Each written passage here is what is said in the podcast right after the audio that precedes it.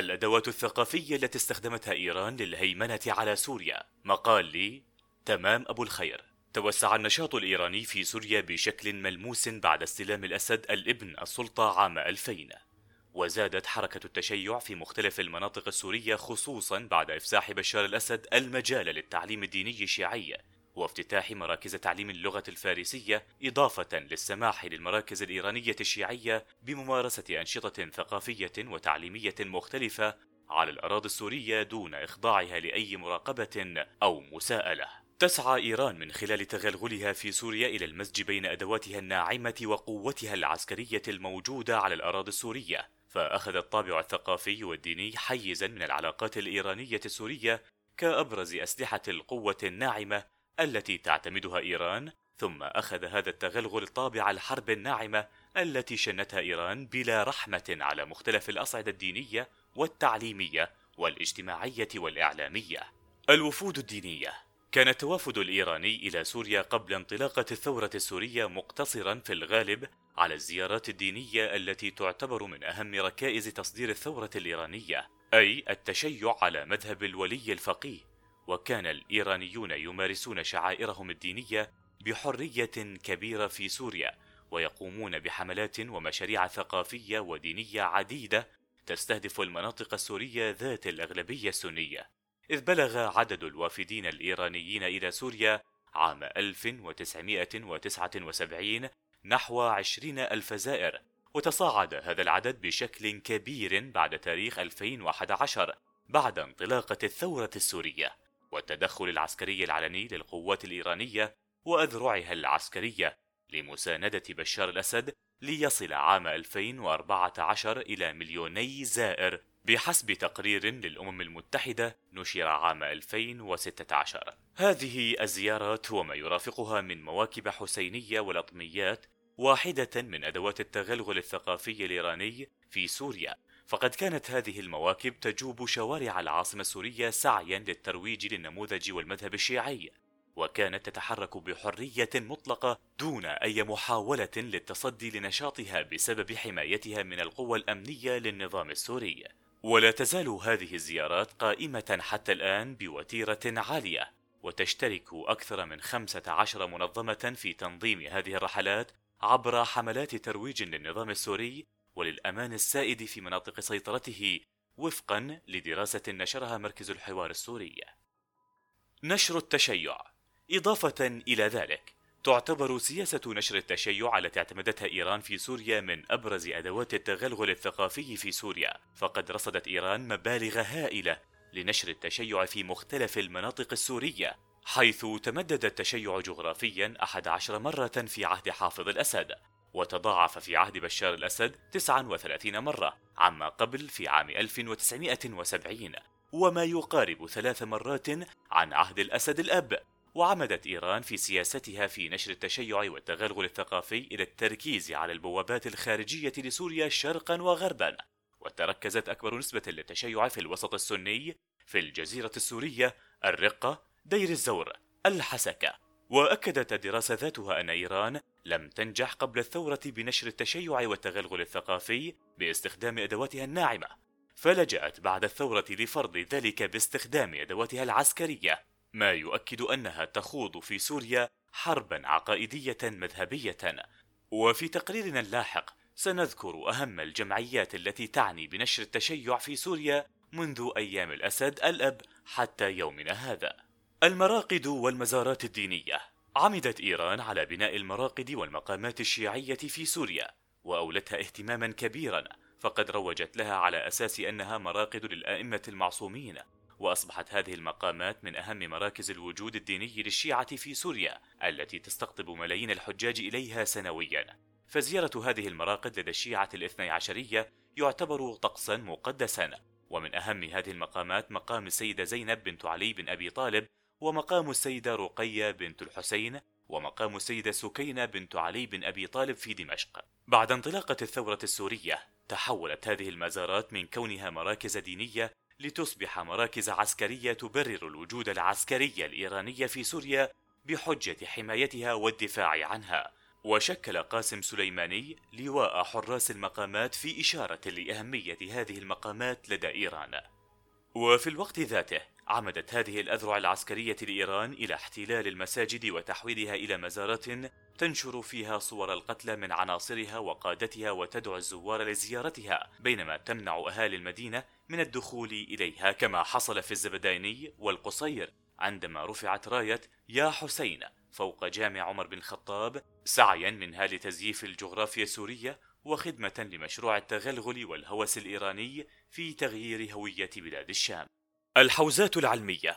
الحوزات هي مراكز تعليم ديني على المذهب الشيعي وهي أشبه بالمراكز والمعاهد الأكاديمية التي تعطي الدروس العلمية وتقدم الاختبارات وتصدر البحوث والدراسات الخارجية.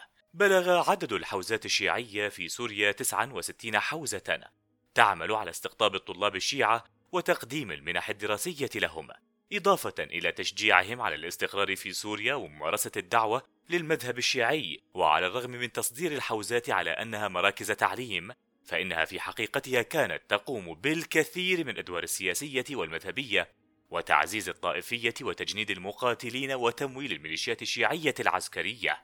عمدت السلطات السورية إلى تقوية الحوزات الإيرانية وبرز ذلك في الخطة التي وضعها رجل إيران في سوريا اللواء هشام باختيار التي هدفت إلى إضعاف التعليم الشرعي السني وتقوية المؤسسات التعليمية الشيعية ومنح الشيعة على أساسها اعترافا رسميا من وزارة التربية والتعليم بعشر ثانويات شرعية شيعية إضافة إلى تنقية مناهج الثانويات الشرعية السنية من الأمور التي لا يرضى عنها الشيعة في مقابل مناهج إيرانية شيعية خالصة للحوزات وكليات التعليم الديني الشيعية.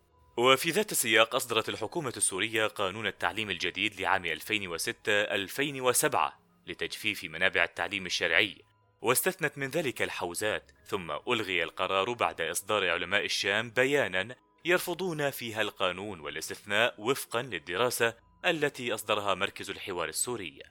المدارس واللغة الفارسية والوفود الأكاديمية موازاة بعمل إيران في السيطرة على التعليم الديني في سوريا فقد حاولت بشتى الوسائل السيطرة على قطاع التربية والتعليم لأهميته الكبيرة التي يتمتع بها في حياة المجتمعات حاضرا ومستقبلا. كون التعليم أحد أبرز الأسلحة التي تستخدمها إيران لبسط نفوذها في المنطقة فقد أولت إيران اهتماما كبيرا بتوفير الأدوات التعليمية والتربوية التي تخدم مشروعها في إعادة تشكيل المجتمع السوري ككل. وركزت على الشريحة العمرية الخاصة بالأطفال والشباب كونها أساس المجتمع وحاضره ومستقبله. منح بشار الأسد إيران تسهيلات كبيرة في بناء الثانويات الشرعية والمدارس الخاصة بالشيعة فأصدر مرسوما في عام 2014 سمح من خلاله بتعليم المذهب الشيعي في المدارس السورية إلى جانب المذهب السني إضافة إلى افتتاح أول مدرسة شيعية عامة في البلاد في سبتمبر أيلول 2014 مدرسة الرسول الأعظم على أطراف مدينة جبلة ثم بلغت هذه المدرسة في السنوات السابقة ما يقارب الأربعين مدرسة منتشرة في دمشق. عمدت إيران إلى افتتاح المدارس وتعيين كوادر تعليمية إيرانية إضافة إلى استقطاب الطلاب السوريين عن طريق تقديم الحوافز المادية لهم. مستغلة الحالة المادية الصعبة التي يعيشونها فتم افتتاح ثلاث مدارس في مدينة البوكمال ومدرسة في دير الزور ضمت هذه المدارس الأطفال من الفئة العمرية التي تتراوح بين الثمانية والخمسة عشر سنة وتقدم المدرسة نحو عشرين دولار للطالب المنتسب إليها. اجتهدت إيران في نشر اللغة الفارسية عن طريق المدارس والمراكز التعليمية التي تنشرها في مختلف المناطق السورية وتركزت جهودها على المناطق الساحلية لأن هذه المناطق لم تشهد حركة نزوح كبيرة وتتميز بوجود شريحة كبيرة من الموالين للنظام سعيا منها لتعزيز الولاء لإيران والشيعة في المنطقة. وعمل القائمون على هذه المراكز على استقطاب السوريين عن طريق تقديم مساعدات مالية وسلل إغاثية للمنتسبين إليها. تستهدف دورات اللغة الفارسية بشكل أساسي الأطفال بدءا من عمر ثمان سنوات وما فوق لسهولة السيطرة على هذه العقول النظيفة وتغيير طريقة تفكيرها بما يتلائم مع الخطة الإيرانية. ولم تقتصر محاولات إيران في نشر اللغة الفارسية على افتتاح المدارس بل تعدى ذلك إلى الجامعات السورية الرسمية وبدعم من الحكومة السورية. حيث افتتح قسم للغة الفارسية في عدة جامعات سورية مثل جامعة تشرين وحلب والبعث إضافة إلى جامعة دمشق بموجب اتفاق تعاون بين وزارتي التربية والتعليم السورية والإيرانية. تحت عنوان تأثير تربوي. قال تقرير للمعهد الأمريكي ثمة تطور يشير إلى هدف إيران المتمثل بضمان وجود متعدد الأجيال في سوريا وهو قرار نظام الأسد بفتح أقسام باللغة الفارسية في العديد من المؤسسات التعليمية بما فيها جامعة دمشق وجامعة البعث في حمص وجامعة تشرين في اللاذقية. وتترافق الدروس التي تقدمها هذه الأقسام مع مجموعة واسعة من المحفزات لزيادة إقبال السوريين عليها. ولا يطلب من الطلاب الالتحاق ببرامج كاملة من أجل حضور الدروس. ويمكن للشباب دون سن دخول الجامعة أن يحضرها. وقد لا تنطبق الرسوم الجامعية العادية وتشمل الدروس رحلات إلى إيران. لم يقتصر التغلغل الإيراني في الجامعات السورية على نشر اللغة الفارسية بل تعدى إلى أبعد من ذلك. فكانت تنظم زيارات للأكاديميين والمسؤولين في وزارة التعليم العالي السوري مستغلة الوضع الأمني الصعب في سوريا إضافة إلى تنظيمها رحلات خاصة بالأساتذة والإداريين في الجامعات وأصبحت إيران تحيي ذكرى انتصاراتها في المسارح ودور الثقافة بالمؤسسات التعليمية وتعقد الندوات لدعاتها الشيعة في هذه الجامعات والمراكز الثقافية السورية. نشطت اللقاءات بين وزارة التعليم العالي في سوريا والجهات التعليمية الإيرانية، ووقعت العديد من الاتفاقيات والمسودات التعاون، ولم يتم الإفصاح عن مضمون أي منها بشكل صريح، ما يجعلها اتفاقيات فضفاضة ويوفر الغطاء القانوني لأعمال إيران في هذه الجامعات ويعطيها مساحة أكبر للتغلغل عبر المؤسسات الرسمية السورية.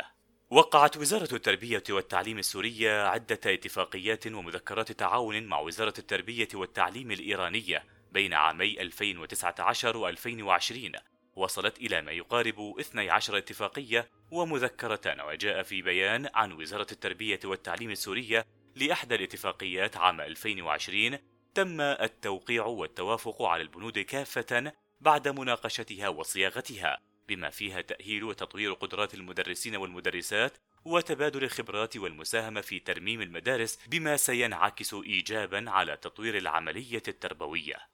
جرى توقيع الاتفاقيات دون الإفصاح التام عن البنود الخاصة بها، واقتصر تعليق النظام السوري على أن هذه الاتفاقيات ومشاريع التعاون التي تم التوصل إليها تحمل بعدا استراتيجيا وعله قصد بذلك البعد إتمام هيمنة إيران على بلاد الشام.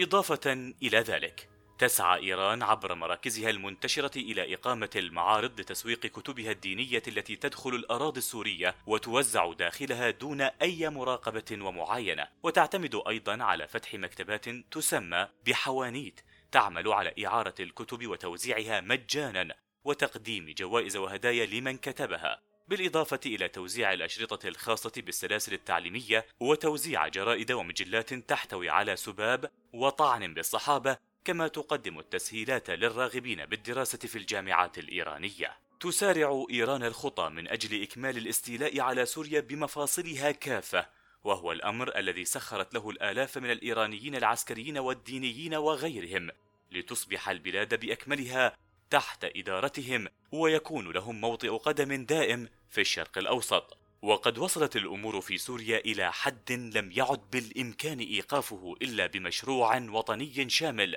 يضع نصب عينيه الخلاص من هيمنة مشروع الولي الفقيه في بلاد الشام.